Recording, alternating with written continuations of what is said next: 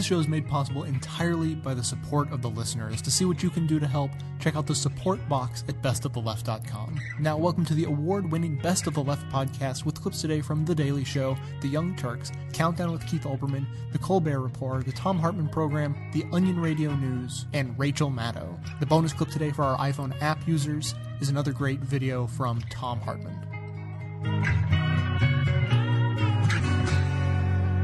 First, let's get to the big news. While we were away uh, last week, President Barack Obama's health care reform uh, bill became a law. And uh, that was, uh, oh, oh.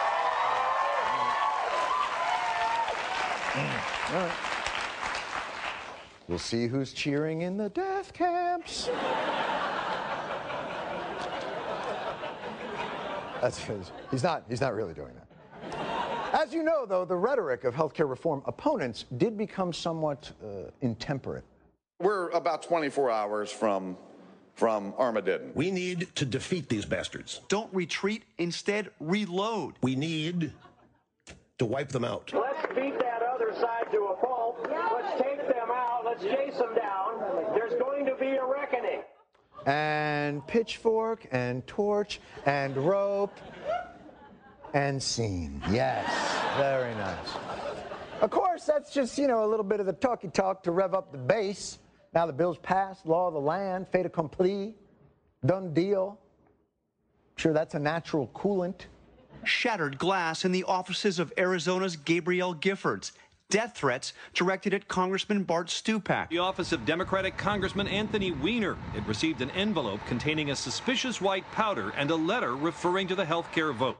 Okay, that last one is a huge misunderstanding. Uh, I actually know Anthony Weiner, congressman's a friend of mine, and that white powder that was sent to his office was merely a lot of cocaine that I had shipped to him per his request uh, so that he could sell it or use it to get prostitutes.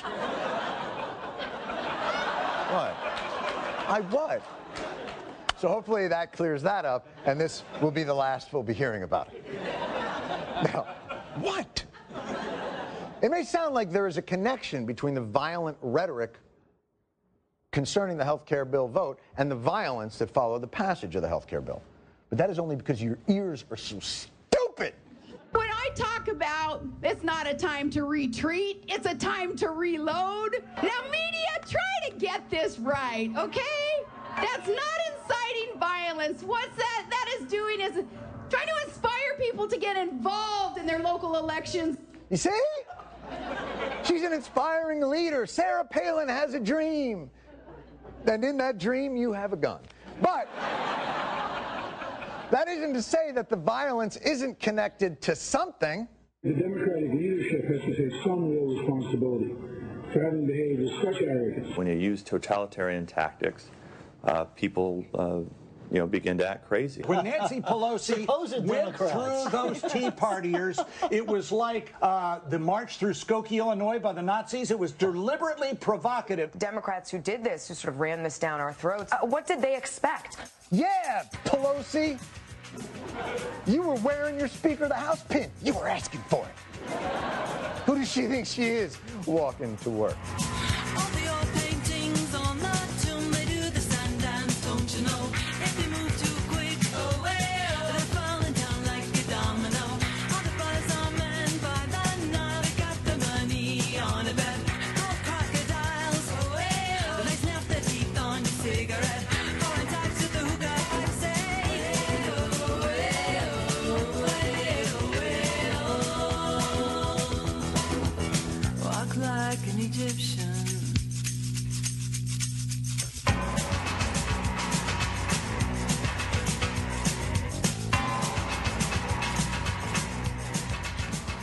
There is a new Harris poll out, and it has some devastating numbers. Uh, they asked Republicans about their attitudes. They also uh, polled some non-Republicans as well. Let's start with the most benign and go to the craziest. So, what percentage of Republicans believe that Obama is a socialist? Well, you know this is going to be a high number. And it turns out it's two thirds. 67% of Republicans believe that Obama is just a flat out socialist. Uh, in fact, 40% of all Americans overall believe that Obama is a socialist. That's mental. Okay? If, if he was a socialist in healthcare, you think he might have done a single payer? I mean, a real socialist, we're talking about socializing the doctors or the hospitals. No one's, that's not even, that's never been discussed. Let alone if you want to socialize insurance, you might want to go with single payer.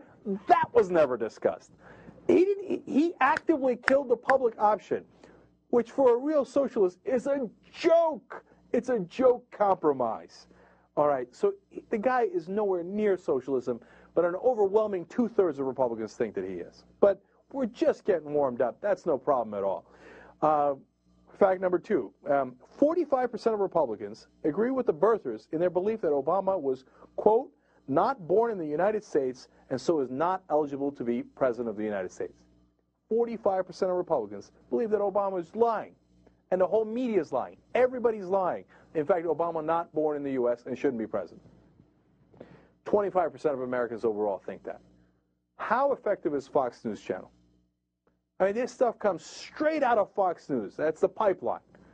And it gets fed, and it never gets challenged effectively enough, apparently, by others, so it takes hold. You think that's crazy? We're just getting warmed up.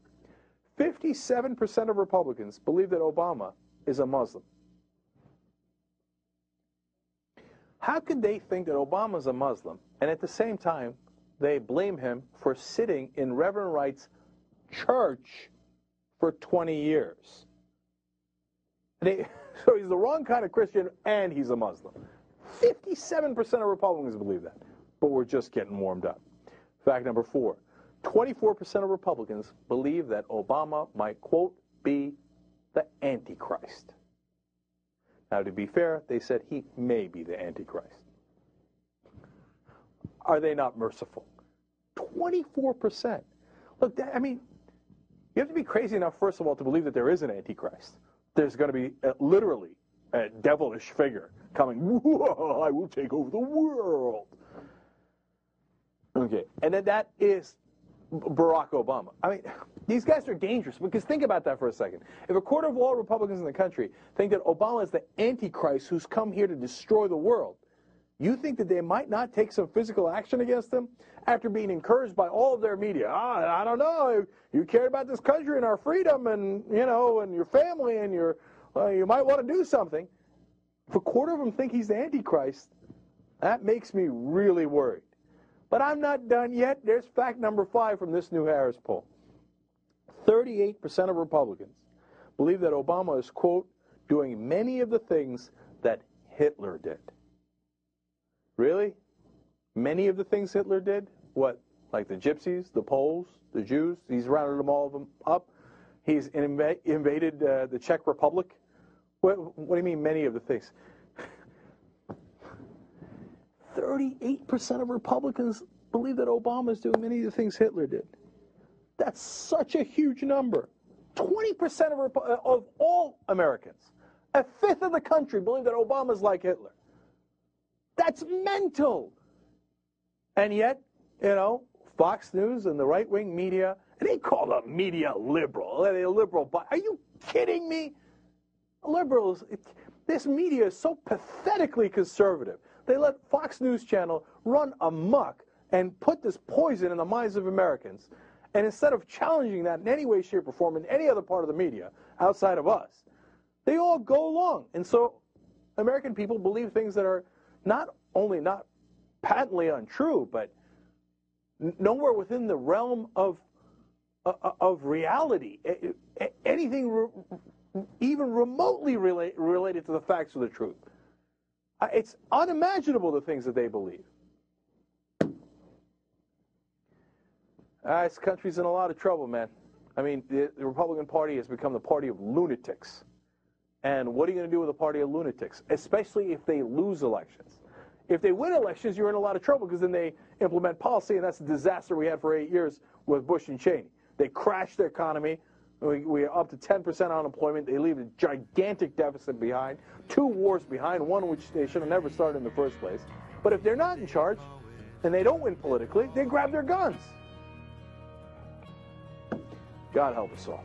If there is a God, may He help us all.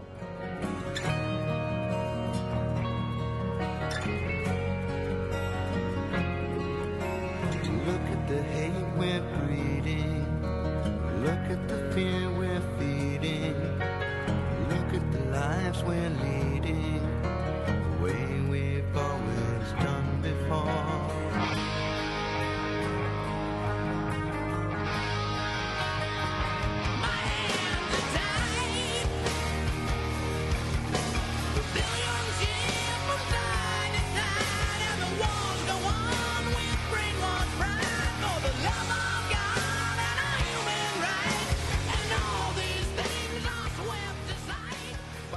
two inescapable tenets of the modern Republican Party Nancy Pelosi, devil. Fox News, God. In our number one story, Republican Senator Tom Coburn bucked his party's t- uh, talking points and leveled with the crowd at an Oklahoma City town hall meeting last week. According to Coburn, Nancy Pelosi is nice, and Fox News can be biased and uses its own set of facts. And one conservative columnist says Republicans thought Fox worked for them, have discovered to their horror that they work for Fox. First, the Coburn Town Hall event was held on March 31st. The website Capitol News Connection uncovered the relevant audio clips, which happened to have been recorded by an Oklahoma NPR station.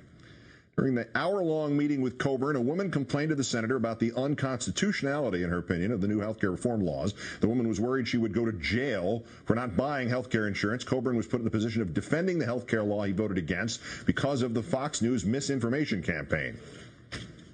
If they can put us in prison, take away our prison, take away our liberty, are they not trampling on our Fifth Amendment rights by putting it under the IRS? The intention is not to put anybody in jail. Uh, That makes for good TV news on Fox, but that isn't the intention. Coburn went on to discuss his position on letting unemployment benefits expire for hundreds of thousands of Americans. He placed the blame on that for, uh, for on Nancy Pelosi, but he also reserved some kind words for the Speaker of the House, to the amazement of the crowd. I'm 180 degrees in opposition to Speaker. She's a nice lady. I don't think we can wait. Wait, Come on now. She is a nice. How many of you all have met her? She's a nice person. Just because somebody disagrees with you doesn't mean they're not a good person. What we have to have is make sure we have a debate in this country so that you can see what's going on and make the determination yourself. So don't catch yourself being biased by Fox News that somebody's no good. The people in Washington are good. They just don't know what they don't know. Senator Coburn would end this gathering by imploring his constituents to consider various sources for their information, not just right wing media. He then appeared to suggest that what Fox News was doing was, in fact, bad for America. I want to tell you, I, I do a lot of reading every day, and I'm disturbed that we get things like what this lady said and others have said on other issues that are so disconnected to what I know to be the facts. And that comes from somebody that has an agenda that's other than the best interest of our country. If you're gonna lead my country, if you're gonna say it's free, I'm gonna need a little honesty.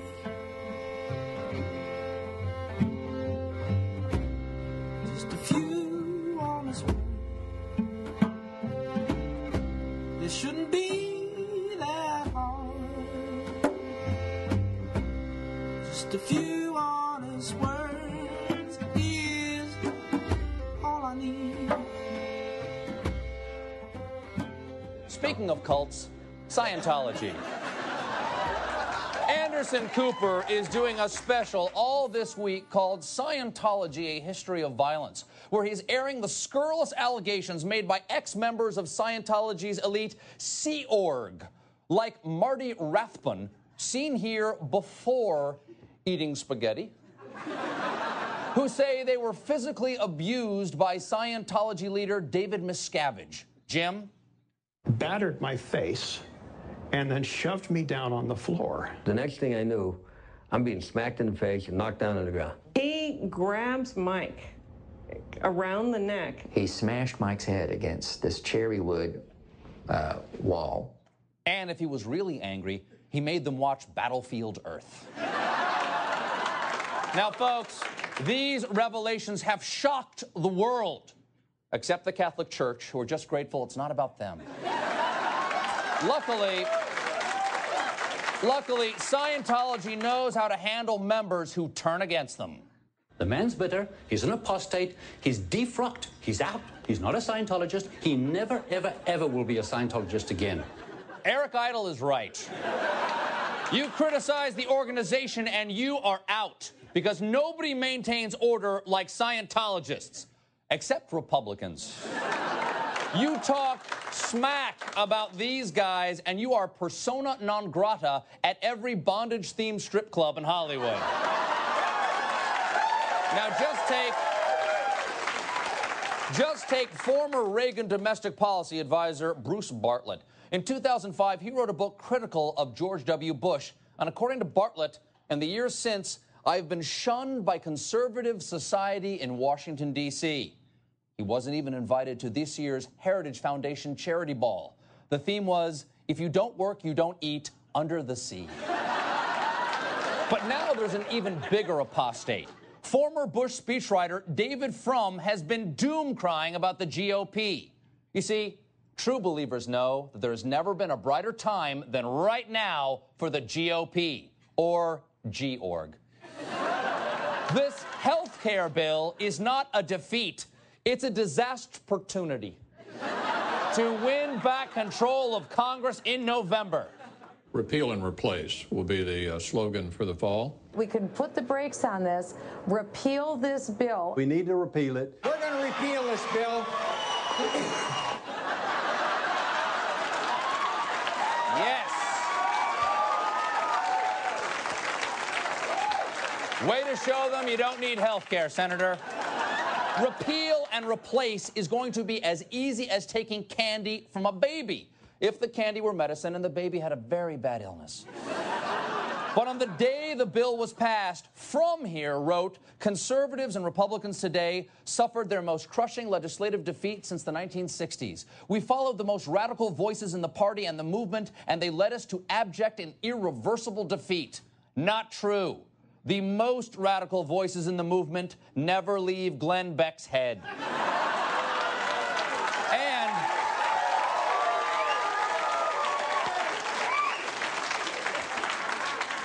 For his heresy, Frum was fired from the conservative think tank, the American Enterprise Institute. Though AEI says they did not fire Frum. They simply decided to terminate his salary, office, benefits, and research assistance. Frum resigned. I mean, you can do your job without a salary, an office, or benefits. It's been nearly 30 years since my protege, the professor, lost tenure at Columbia University, but he still lectures every day outside to a very inquisitive pile of used syringes. So, question is Do conservative dissenters face retribution like some cult? No. And anyone who disagrees with me should be viciously beaten by David Miscavige. Folks, we cannot have loose cannons out there saying things like this. Republicans originally thought that Fox worked for us, uh, and now we're discovering we work for Fox. Not with that attitude, mister. a man like that should not be given a forum to spread his lies.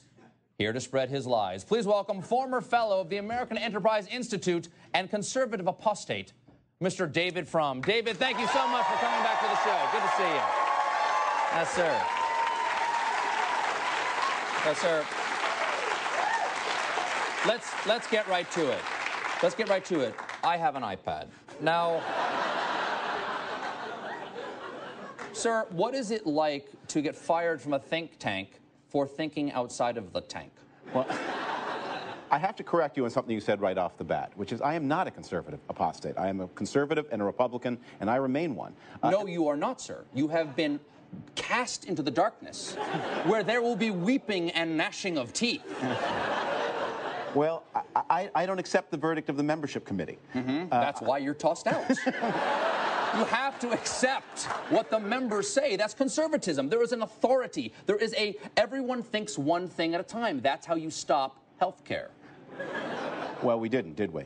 Um, we are No facing. thanks to you, sir. Uh, we are facing, as conservatives and Republicans, the largest expansion of government since the New Deal. At a moment, at a time of economic distress that is the worst since the Second World War. At a moment like this, you have to use your head. You cannot use, sorry, your gut.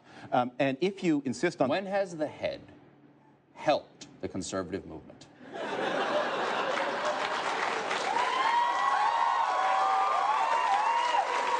And don't say and don't say Bill Buckley because he just had a nice accent. When I got involved with the conservative world in the early, in the late 70s and early 80s, it was above all an intellectual movement. It was a diagnosis of where inflation came from and how to stop it, of why growth in the American economy had slowed down and how to reignite it, of why cities were crumbling and order was breaking down, and how to save cities and, and reassert security so that people could gr- work and prosper and save and build families. And uh, we have a, a new era with new challenges. So And- okay, so if we're not supposed to repeal and replace, can we repeal and replace? Because that's the way forward, sir. repeal and replace is mathematically impossible. Okay, but that's if you accept the numbers. Remember, Karl Rove said, "You have your math, I have the math." If if uh, to repeal and replace the bill, you would have to introduce a new piece of legislation, and the Yes. president would have to sign it, He which he will. won't do. He will. Uh, when he doesn't, the Congress will have to override his veto. To do so, you need two thirds in both houses of Congress. If the Republicans win every single Senate seat on the ballot in 2010, they will still not have two thirds. Constitutional amendment. Constitutional amendment. Uh, that's, a, that's a good backup plan. Thank you. Thank you. I accept your apology. And, and, and, and I, and I suppose there's always impeachment behind that. But It's uh, worked before. But but it's not it's not going to happen. So And what it- is the way forward? It- we have a we have a bill here that we could have shaped, um, not in the House of Representatives where Nancy Pelosi was. But there's no part of the bill that Republicans believe in.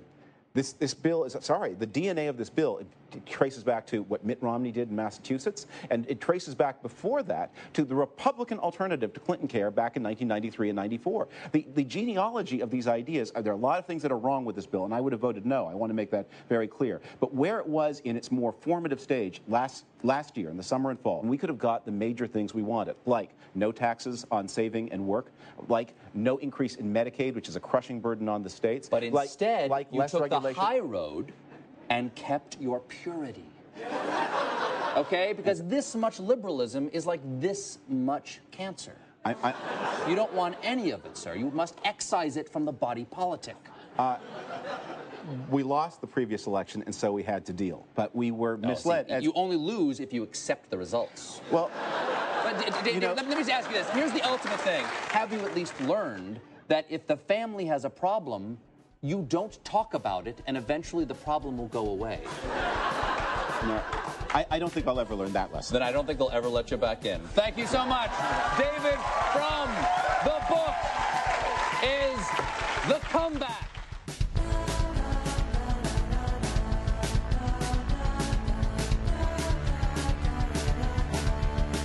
Hi, everyone. I know you know by now that the members are absolutely the lifeblood of this show. In return for their support, I've been able to increase the schedule to 10 episodes per month. And this means that the members now are only paying 50 cents per episode to keep the show going. Now, if everyone within the sound of my voice sent in just 25 cents a month, that would be enough. But in reality, we all know that's not going to happen. So just know that when you sign up for a membership at just five bucks a month, you're actually supporting the show for yourself and 20 other people who maybe can't afford to pay. So in return, you actually have my gratitude and the gratitude of all of those who benefit from the service this show provides. For details on membership, please visit the membership tab at bestoftheleft.com. Thanks so much for your support.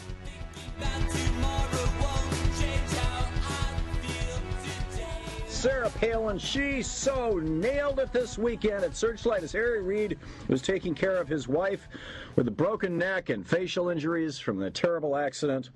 The Tea Partiers went out to his hometown to tell America that they love the Constitution so much that, as Sarah Palin said, we don't need a president who is a constitution. Well, actually, here's the clip. Our vision for America is anchored in time tested truths that the government that governs least governs best. That the Constitution provides the path to a more perfect union. It's the Constitution. Yeah, that general welfare clause. By the way, it's within our own borders in the homeland where we should feel so safe and not condone not um, condone any kind of violence. It's it's within the homeland that we should feel safe, and that makes me want to say, in these volatile times when we are a nation at war now more than ever, is when we need a commander in chief, not a constitutional law professor lecturing us from a lectern. Right. We love the Constitution. The Constitution is the most important thing. The Constitution has all the answers, but we don't need anybody who's an expert on the Constitution being our president. That would be a disaster. Yeah.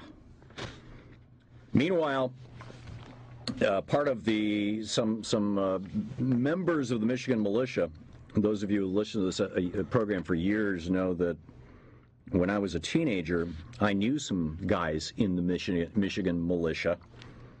And uh, in fact, I, you know, sometimes I wonder. I, I, go back to Michigan, and my brother, uh, my brother Steve, has a in his back. He lives way out in the middle of nowhere, on a river near Grand Rapids, and he and Tam have uh, in their backyard a shooting range. And so we, we go to one of the biggest uh, ammunition and gun stores in the entire state to buy our ammo. And I've had a few conversations with these guys, and I'm I would I would bet money that these that the that at least a few of the guys working there, at least the guy that told me that Obama was going to take away our guns, he was going to take away our ammunition, that you know all this uh, just basically said everything except, you know, what's a black man doing in the White House, and that was the subtext to everything else he was saying. Was uh, you know, I, I, would bet money this guy's in, in one of the Michigan militias, or at least uh, not if not him, several of those guys actually. But apparently, this this uh, subgroup of the Michigan militia, the Christian militia, Hootery or Huttery, H U T A R E E I I don't know these guys. I don't. I, I, maybe I do, and I just don't know that I do. But they have uh, arrested a bunch of these guys. Nine members of the Christian militia group Hutaree have been indicted on multiple charges involving an alleged plot to attack police, including seditious conspiracy and attempted use of weapons of mass destruction. Yes, they were putting together IEDs. They were going to kill a cop and then at the funeral for that police officer, they were gonna they were gonna kill more cops with IEDs. And these people think that they are patriots. The attack, in fact, this is the report over uh, by Justin Elliott over at Think Progress. The attack, in turn, would spark a more widespread Harper Ferry style uprising against the government according to the general concept of operations described in the indictment. This is uh, two things. The Harper's Harper's Ferry, of course, you know the the the, the uprising from the 1700s, but the the uh, this really, in my mind, evokes the Turner Diaries, the book that was Ted McVeigh's Bible. The Turner, the Turner Diaries, a novel that was written back in the 60s or 70s, in which a guy blows up a federal building in the Midwest maybe even Oklahoma City. I, I don't. It's been years since I read it. And he blows up this federal building, and the government then responds with this massive crackdown on the militia movement, starts going door to door, taking people's guns away. And so all the good white Protestant Christians stand up, you know, take their guns and uh, start killing black people, start killing Jews, start start killing Hispanics, and start killing anybody who works for the government. Now, what's what's also interesting is that these guys also thought that they were fighting against the Antichrist. That's right, the Antichrist. The Antichrist, of course, being the guy who's president. Should all Tea Partiers be required to sign the pledge? You know how during the Reagan administration, the uh, Grover Norquist and, and his buddies came up with the pledge I will not raise taxes, and every politician had to sign the pledge. I think we need to start showing up at Tea Party rallies with signs that say, no, that say, say no to socialism. Don't take Social Security money. Say no to socialism. Don't take Medicare money or no to socialism, eliminate Social Security. because that's the agenda these guys are working toward, and they don't realize it. I mean, it's just it's just incredible. There was a, an article in the New York Times over the weekend that uh, titled "With No Jobs, Plenty of Time for Tea Party." When Tom Grimes, this is uh, Kate Zernike wrote this. When Tom Grimes lost his job as a financial consultant 15 months ago, he called his congressman a Democrat for help getting health care. Then he found a new time occupation Tea Party activist. Mr. Grimes, who receives Social Security, has filled the back seat of his Mercury Grand Marquis with literature of the movement, including Gar- Glenn Beck's Arguing with Idiots and Frederick Bastiat's The Law, which denounces public benefits as false philanthropy. Said Mr. Grimes, keep in mind who receives Social Security. If you quit giving people that stuff, they'd figure out how to do it on their own. All right. Here's another one Diane Reimer, 67. She's getting Social Security and Medicare. She's become a star in an effort by Freedom Works, the Tea Party group. Now, they don't know that Freedom Works is a front group funded by Dick Armey, funded or, or run by Dick Armey, funded by, by big lobbying companies and billionaires and, and foundations controlled by billionaires to fight the healthcare overhaul. One minute. She liked that the Tea Party was patriotic too. She said the pledge. She they sang the pledge. They said the Pledge of Allegiance and sang the national anthem. She said. She's now a national coordinator for Tea Party patriots. She also found community. She often wells up talking about her work. I'm respected, she said, her voice breaking. I don't know why. I don't know what's so special, but I'm willing to do it. Okay, so here's the pledge all Tea Partiers should be required to sign. Loki wrote this uh, over at uh, cincyvoices.com. I will abstain from the use of and participation in any socialist goods and services, including but not limited to the following. Now, we should show up with a clipboard and say, Will you sign this?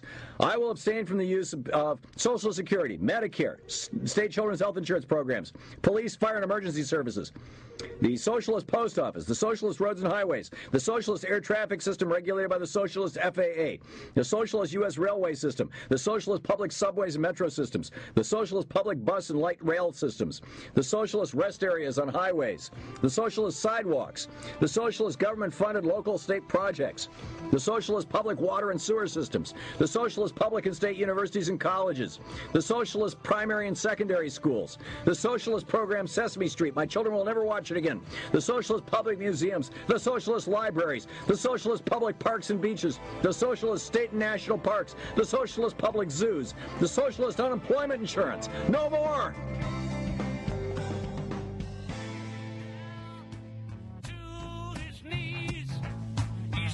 To be a joker. He just do what he please. Shoot.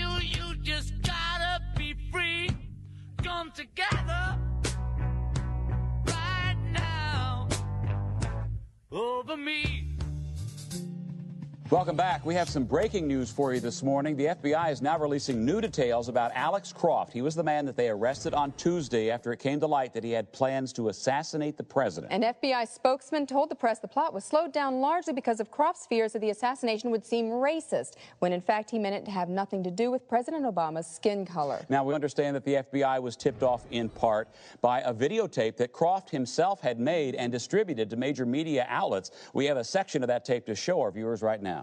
I will personally destroy Barack Obama. And it's not because he's African American, it's because of his socialist policies. Look, my sister's married to a black guy. It's not a black and white thing. And then he went on to list all of his other African American friends. In the small town of Hewitt, Vermont, Croft's neighbors are all expressing astonishment this morning, saying that Croft was quiet and mostly kept to himself, uh, except when encountering a black person, when he would become exceedingly chatty, going so far as to invite complete strangers to hang out. Today Now's very own Jane Carmichael is right now standing by live in Washington, D.C. with the latest details for us. Good morning, Jane. Good morning. Well, Jane, tell us about this anti-government militia group he tried to get to help him. These guys seem pretty scary. Yes, but apparently they turned Croft down because they were, quote, a little uncomfortable with some of the language Croft was using. Had come to one of our meetings and says, Obama must be killed. He's got a dark soul. And everyone was like, whoa, what does that mean, dark soul? And he's all like, nah, nah, that's not what I meant. But uh, I got to tell you, it just didn't sit right with me. Now, the FBI is saying Croft actually actually conceived and then abandoned several plans to kill President Obama. That's right. Um, Croft's journal revealed that he had ruled out explosives for fear it might conjure up memories of the racially motivated Birmingham church bombings, and he discounted using a gun because Martin Luther King. Yeah, exactly. Mm, I see. Ultimately, to allay all suspicions of racism, Croft decided to shoot the president with a crossbow with a list of important black historical figures taped to the arrow. But the FBI apprehended Croft while he was parked outside the White House in a car, blasting Sly and the Family Stone. Well, thanks for being with us, Jane. Thank you. Now, Croft has also released a statement through his lawyers today, and I quote, It's Obama who should be in prison, not me, but I don't mean all black people belong in prison. I mean just him. Well, unless you've committed a crime, I mean it should be equal, end quote. And that's the latest on that.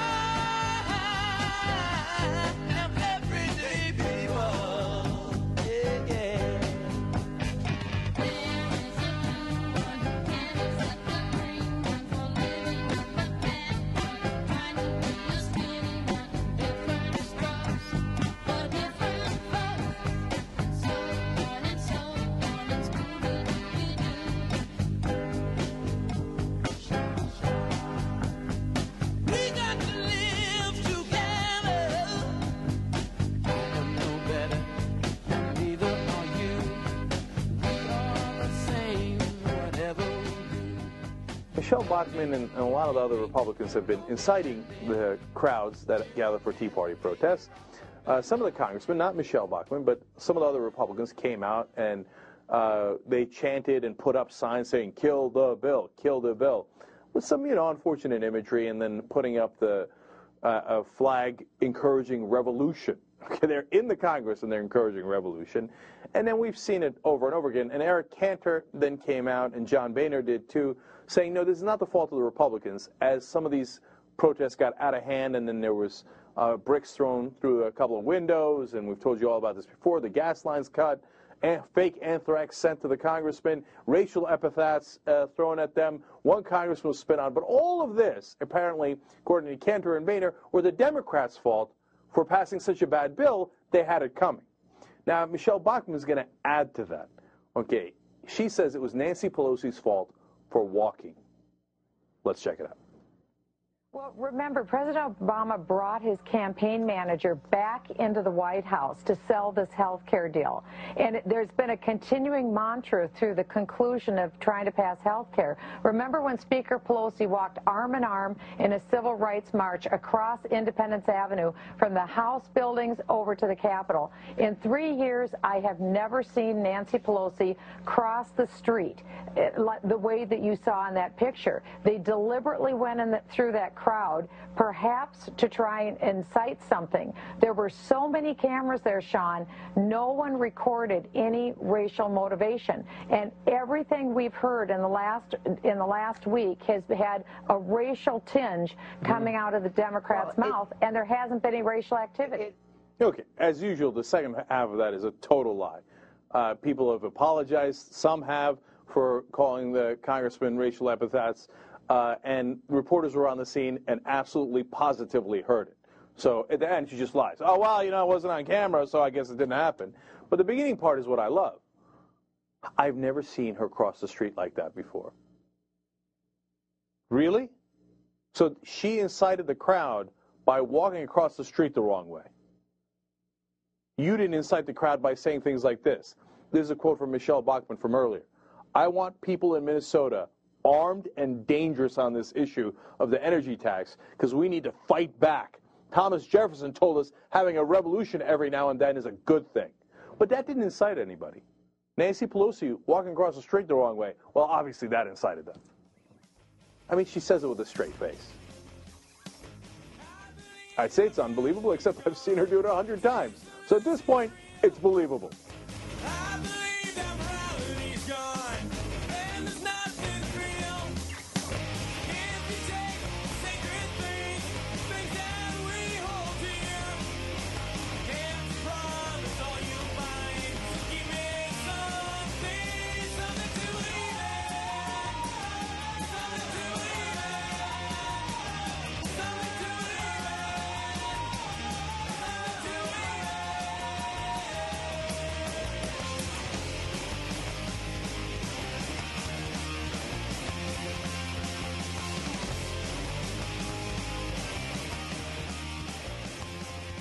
Begin tonight with the story of ordinary people making a difference.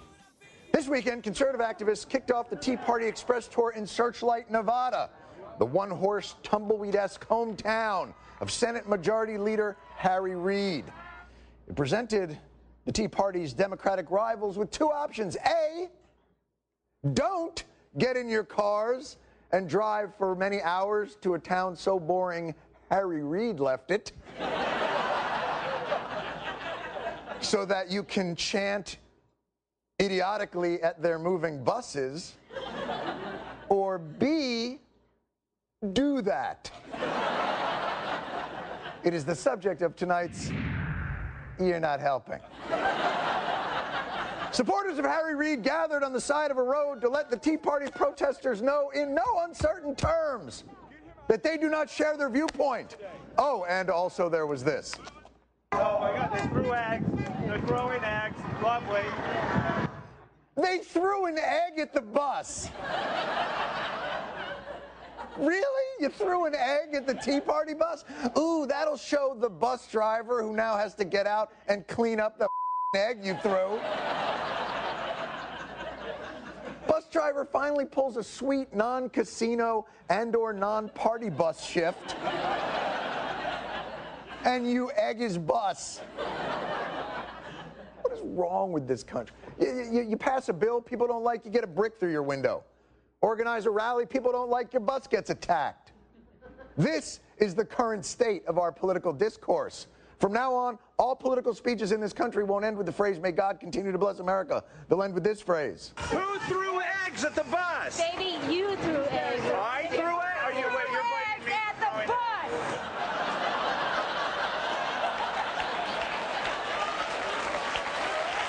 You know, I got to say, that is a question you almost never hear asked pleasantly. hey, everyone, can I just have everyone gather around just here for a second? Real quick, listen, you guys are great. One thing, who threw eggs at the box? In case you were wondering, uh, I think the guy who threw the egg might be this guy here, seen holding an egg in throwing position. Who knows? I I don't want to disparage the guy. Maybe it was an Easter greeting gone awry. hey, happy Easter. I know. Either way, you're not helping. You can now support this podcast as easily as by shopping online. The next time you need to make a purchase of just about anything, simply visit bestofleft.com and use our amazon.com search box to find what you're looking for. The search box is located right on the side of the website. You can't miss it. When you make your purchase, we get a little commission. It's just another effortless, completely free way for you to help keep the show going strong. Thanks for your support.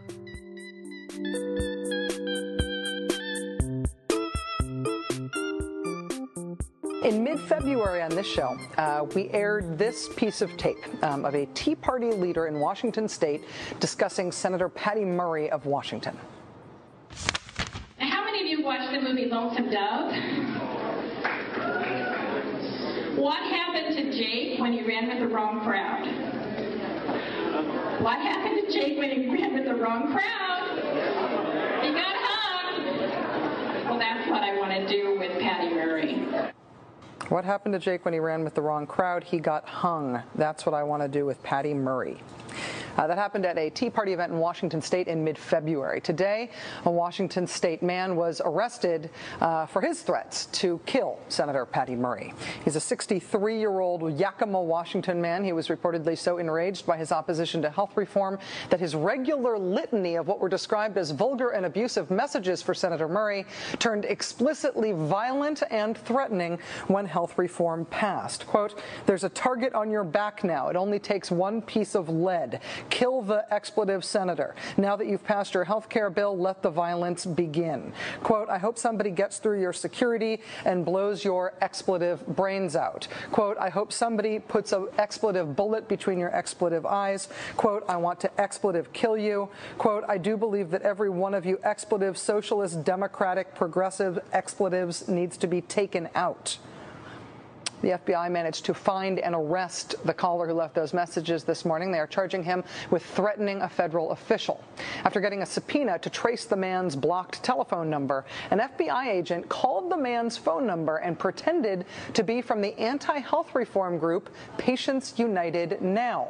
You'll remember that Patients United Now is part of Americans for Prosperity, the Koch industry funded group that spent a good deal of the last year organizing those hands off my health care rallies.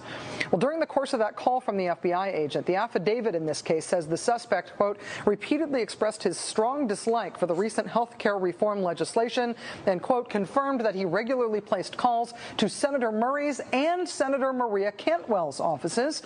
He also told the FBI agent that, quote, I do pack as in I carry a gun, and I will not blink when I'm confronted, and that is a guarantee. It's not a threat, it's a guarantee. I pack a 38, and if somebody says, I will not blink.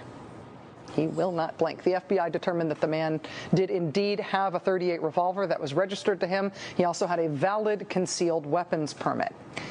Today, also, Congressman John Lewis of Georgia released a sample of what he has faced from opponents of health reform. This is a voicemail that Congressman Lewis released today. I ain't getting health insurance. That gonna go tell me I gotta get some health insurance. I ain't paying a fine. Come put my in jail if you don't like it. All them other voted for that Obama and all them white trash honkies that voted for that communist socialist stuff. Dumb mother. God, I ain't getting a god mandatory health insurance stuff mother, God, bunch of white trash honkies, some of communists vote for the I go fight no god war, so I could be forced to do something I don't want to do. So all y'all, you, John Lewis, God, worthless communist. We also learned today of an arrest in Texas after a 27 year old man declared that he intended to use deadly force to stop abortions from being provided at a specific named clinic that provides abortions in Dallas, Texas. Oddly, the man made the threat in a court filing. He was trying to file a complaint against the Supreme Court demanding that the Supreme Court make abortion illegal immediately. In this hoopty filing, the man said, quote, I will try to stop an abortion using oral words, and if words are not enough, I will use physical force if necessary. And if anyone tries to physically stop me, I will overcome that force. And if I must use deadly force to defend the innocent life of another human being, I will. The man then stated that he was headed to this clinic in Dallas. He was arrested. He has been charged with transmitting an interstate communication containing a threat and using a threat of force to intimidate the employees of a reproductive health services provider. And that last one is a law that only exists because of the organized and extreme longstanding anti-abortion movement in this country, a portion of which preaches force and intimidation to get what they want. In the midst of this climate right now in the country, conservative gun rights advocates are uh, organizing armed shows of force in state capitals around the country, culminating with what they say they wish could be an armed march on Washington on April 19th of this year. April 19th of this year, of course, not only the anniversary of the Waco disaster, not only the anniversary of the start of the American Revolution, but most recently the anniversary of the Oklahoma City bombing by anti government extremist, militia affiliated gun rights enthusiast Timothy McVeigh. That bombing was on April 19th, 1995. There will be an armed group marching on April 19th of this year in Virginia, just across the Potomac from downtown Washington, D.C. They say they're getting as close as they can legally get to Washington with loaded weapons. Simultaneously, on the grounds of the Washington Monument, there will be the Second Amendment March, unarmed but only reluctantly so. As a lead up to that event on the Oklahoma City anniversary, the Second Amendment March group is holding an armed march in Virginia at the state capitol in Virginia. The featured speaker is Virginia's Attorney General, Ken Cuccinelli who, of course, is the right hand man of, uh, man of Virginia Republican Governor Bob McDonnell, who today declared April to be Confederate History Month in Virginia. It is news days like this that remind me that when somebody says to you, may you live in interesting times, they probably mean it as a curse. Let's sing.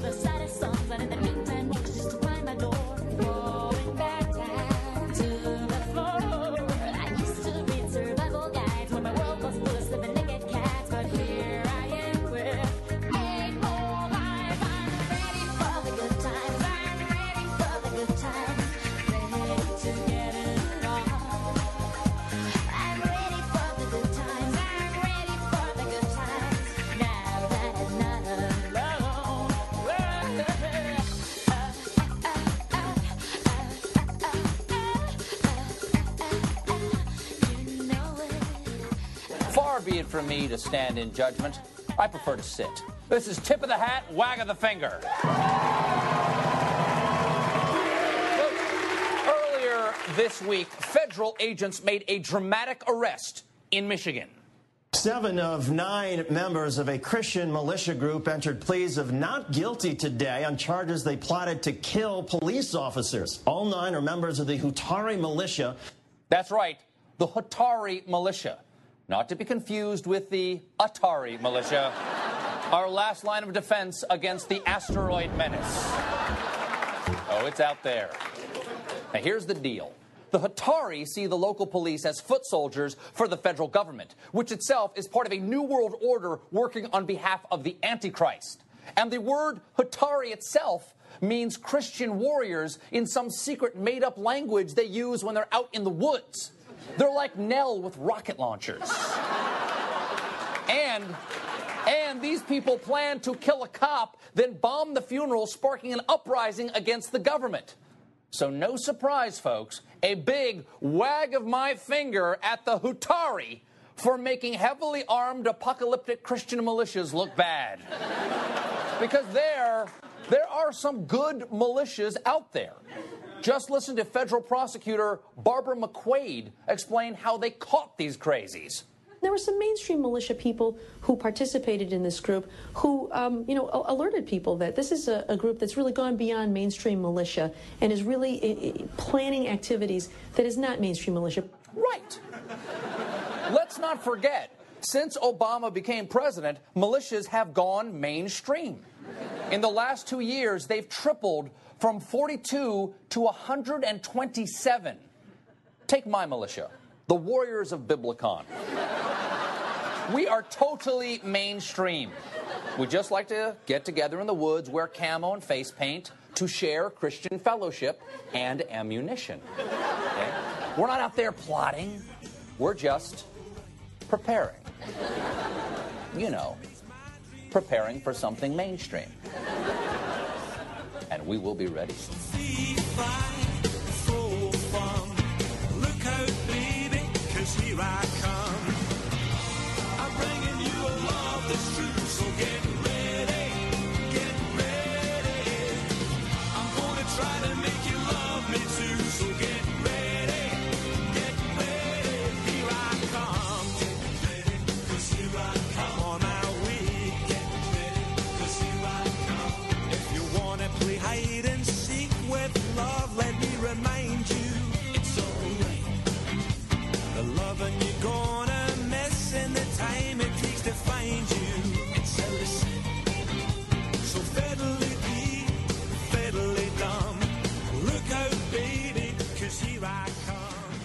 Local insurgents here in the country, in our country, in America. Uh, they are called militias. And a group uh, just got called a Hutaree, just got arrested, nine of them. Uh, they were a Christian militia organization, and they had this uh, plan where they were going to uh, lure in a police officer either through a 911 call or some other means, and they were going to kill him. They were going to assassinate him. And then after they killed him, uh, they figured they'd police would have a funeral for him. Of course they would, and then they would go and plant uh, pipe bombs uh, at the funeral and kill a whole bunch of police officers. In their crazy heads, what they were going to do was they were going to start a war with the American government. And once you, they started killing all those cops, that it was going to encourage others to do that, and that the cops were the representatives of the government, and that was the right place to strike. Crazy stuff, right? Um, one thing that I get out of this is remember when uh, the Obama administration had a report that came out from Homeland Security that said, hey, watch out for right wing groups. They seem to be growing in size, and they are militant and uh, highly weaponized. And when that report came out, you remember conservatives lost it. They were like, how dare you? I can't believe this is so political. How could you possibly say the right wing would ever do this? Because they are. They're arming now. We see it. We're tracking it, right? So they were outraged. The reason I bring that back up now is okay, that, that's predictable. Do you remember what the Obama administration's response was? They pulled the report. And see, that's what I'm talking about with the fundamental weakness of the Obama administration. They were 100% right with that report. They were, in fact, they should have been even more concerned than they were. Since that report, there was the right-wing killer that killed uh, Dr. George Tiller, the abortion provider. There was the right-wing killer that went in uh, to the Holocaust Museum, killed a guard, right? There was the right-wing guy in Pittsburgh that killed the police, just like these militia guys were planning to kill the police. There's another case in Florida. There's a case in Maine. Uh, and the list goes on and on. There's the guy who ran uh, the plane into the IRS building. You know, you can't easily categorize him as right wing or left wing, but he was certainly anti government, right? And then the recent anti government attack again. And now you have the militia, etc. Man, that, if anything, that Homeland Security report was understated. There has been a deluge of people coming. And this is goes the reason they wrote the report early on in the administration because it had already started. There's a case of the guy uh, who just got convicted, white supremacist Daniel Cowart, who was planning to assassinate, along with a friend of his, they were planning to assassinate Obama. That they were going to go on some sort of crime spree all across the nation, and then the crime spree, and they were going to shoot black people all over the country, and then they were going to wind up uh, killing Obama at that. And he just got convicted for that. Okay, so it's it was building and building and building. And what was the response of the Obama team? We're so sorry. We're so sorry. We'll withdraw the report. I mean, look, you can't give in every time the right wing says boo. You, I mean, people don't even respect that. That's, I mean, as a politician, that's a dumb move. They don't like politicians that bow their heads to the opposition all the time. And you did in this case, and it was wrong. Now, thank God the authorities in this case, the FBI, uh, did not let them affect them. And they found out about this group. They did some great uh, investigations here. And let's be very clear about this. When I say you should be wary of these groups and you should investigate them, I don't want it to be like the Bush investigations. First of all, the Bush investigations just investigated everybody on the left, whether they were militant or not. The famous cases are they investigated the Quakers. The whole point of the Quakers is to be peaceful. They investigated vegans. They don't eat meat, so what? They're going to blow something up? It was crazy, right? I don't want us doing that. I don't want the Obama administration just investigating right wing groups because they're on the right wing. No, you have to have real reason to believe that they're militant or might do some sort of act of violence. And I certainly don't want them doing what Bush did warrantless surveillance and saying, oh, okay, well, I don't have probable cause, but I'm going to do surveillance on that uh, group and I'm going to tap their phones and I'm going to send in spies in, uh, that's going to infiltrate their group? No. You have to have probable cause. You have to believe in our justice system. Okay? But if you have that cause, well, then you can't be afraid. You can't hesitate in investigating these. Do it the right way. Do it the American way. But when you do, don't back down. You have to go and find these guys before they kill. And in this case, they were going to kill cops. And next, and they've been throwing the bricks through the windows of the Democratic politicians, etc. You gotta, you gotta get ahead of this, man. And in this case, the FBI did a great job, and I hope they continue. And I hope the administration does not muzzle them or does not hold them back, because this is uh, not just the Hutaree. It's uh, now militia groups are already four to five times larger they than they were before Obama took office. There's an explosion in these militia groups. Not all the militia groups are bad. Not certainly not all of them are planning violence. But generally speaking, we've seen a history of this in America. Some of them certainly do, as the Hutaree did, as a guy who was in a militia by the name of Tim McVeigh did. You got to get out ahead of this.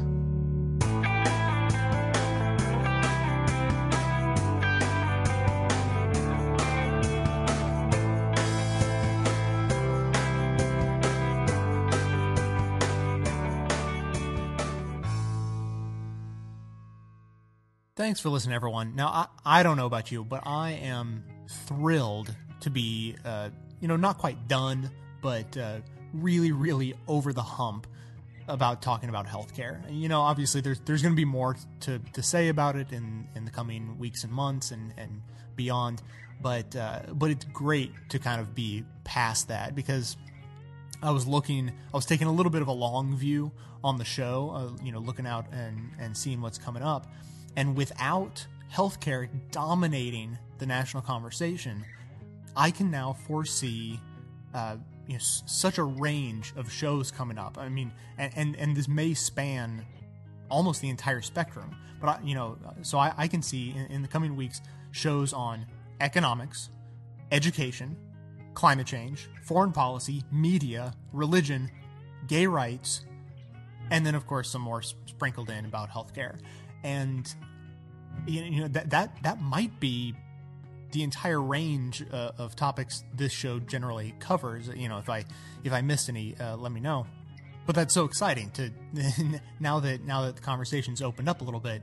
Uh, you know, there's such a nice variety of things to talk about, and so I was I was looking at this list and getting kind of excited about doing all these different shows on all these different topics, and I was looking at them and thinking, you know, like kind of the bigger picture of things and progress in the country and like you know healthcare it's it's okay it's not great but we're making progress and you know moving on to the next issue and uh, talk, you know thinking to myself about the eternal struggle of of being a, a forward thinking liberal minded person someone who uh, you know is never satisfied with the status quo always because we want to make things better you know always trying to move forward. As good as things may be you always want it to be better so you find yourself you know in in the moment always disappointed. And i was looking at this list of things thinking you know oh but you know things are so much better now than they were. And you know the the arc of the universe is long but it bends towards justice. And like look how much better we are at at economics. You know we learned all the all the lessons of the past and, and we have such a better uh, you know understanding. Oh wait a second. No no not not really so much. And well, you know, but foreign policy, like we, we learned the lessons of, of foreign policy. You know, uh, you know, we've we've been in in bad wars before, but we're you know these days we're so much better at not accidentally going into a war that ends up in a quagmire. Well, okay, no, not not so much.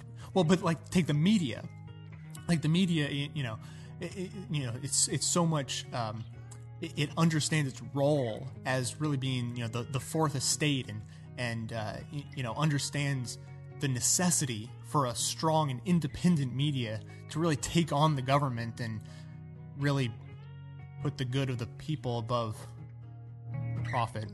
Well, yeah, not not so much. Um, hmm. So I kind of I, I kind of started out being excited, and step by step was ever so mildly less excited as as I went along. And and then it, it reminded me of uh, my nephew asked me a few weeks ago. He's like, "Man, I don't know how you consume as much news as you do." He's like, "Man, if if I, uh, you know, if I if I accidentally watch too much news, I." I want to like put my fist in someone's face. It's, uh, you know, it, it, just makes me so frustrated. I don't know how you, uh, how you do what you do.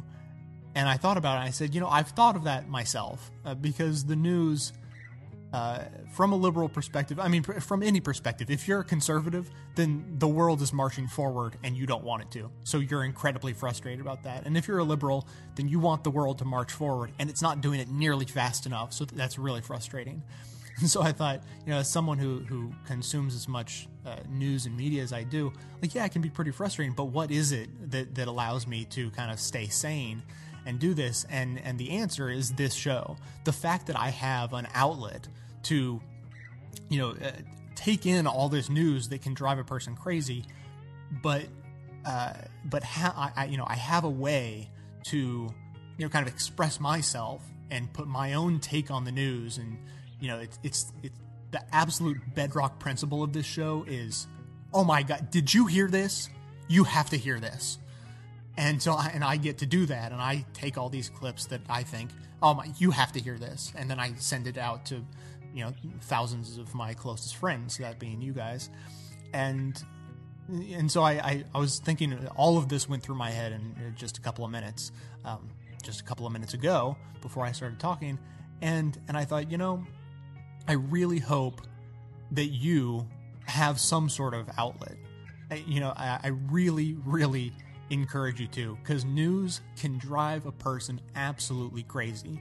So um, I just thought I would pass on my secret for for staying sane in the hopes that you you may go out there and have some way, any way, to engage in this process. Because you know, I, I, thought of it um, when my nephew asked me that. I I, I kind of described to him. I was like, you know, I'm I'm more like a filter for the news rather than a receptacle.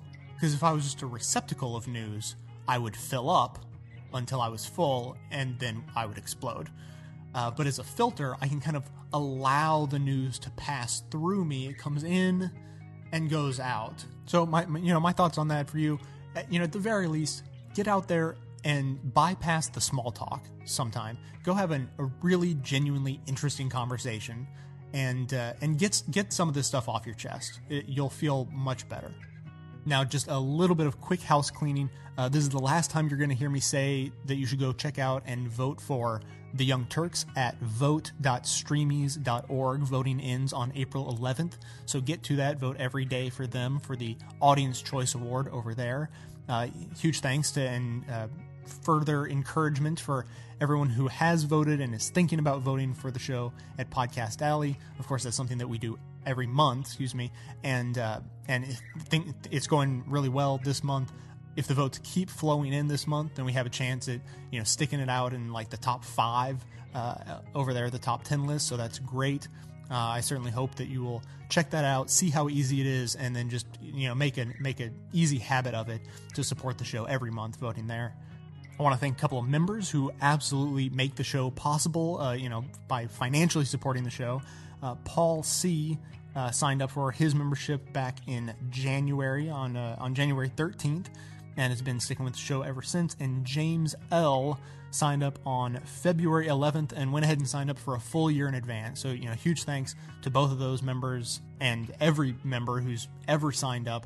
Uh, they are the ones who uh, make this show possible, and especially the fact that it's coming out 10 times a month now. I just, that's something that would be an absolute impossibility without the, the financial support of members and also individual donors who just want to make a one time uh, drop in the tip jar there. For all the ways that you can support the show, including completely free ones, check out the support box at bestoftheleft.com, uh, which includes a, a great Amazon box where you can go and search for anything you want. Uh, you know, and then click through to their website, and then this show actually gets a little commission, and so and that's been working really well, and doesn't cost you anything. Uh, you know, it's just a really simple way to uh, to send a couple of bucks our way. So that's it for today. Keep telling everyone you know to check out the show, uh, to be connected with the show between episodes, and, and even help spread the word about it online. You can check us out at facebook.com slash best of the left and twitter.com slash best of the left, whichever you prefer. And then for details on the show, including links to all the sources and all the music used, all that's posted on the show notes on the blog. So, coming to you from far outside the conventional wisdom of Washington, D.C., my name is Jay, and this has been the Best of the Left podcast coming to you 10 times a month, thanks entirely to the members and donors from bestoftheleft.com. Fine, now black and white. you took apart a picture that wasn't right. Burning on a shining sheet. The only maker that you wanna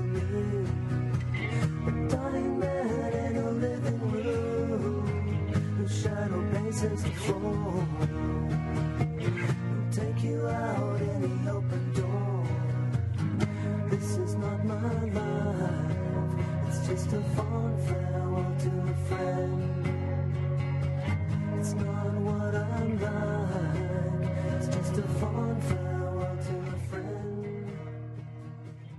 Hi, my name is Mike. Could I have your ears for a real short rant? This message is totally unsolicited. In fact, the only way you could be hearing my message right now is because Jay heard this very same recording and gave me a little space. So thanks, Jay. Hey, talk about penny pinching in this economy. I've whittled down a normal middle class existence to my current bare bones income, and I do it on early Social Security retirement. That's 25% less than regular Social Security. $5 is a lot of money to me, but I consider it important enough to give those dollars to Jay every month to further his great program, the twice weekly Best of the Left podcast. So if you could possibly squeeze a subscription into your budget, do it. Hey, if I can come up with a fiver every month, I think most people can. And if you can't, keep listening, do those free things that Jay asked you to do, and then subscribe when you can. Thanks.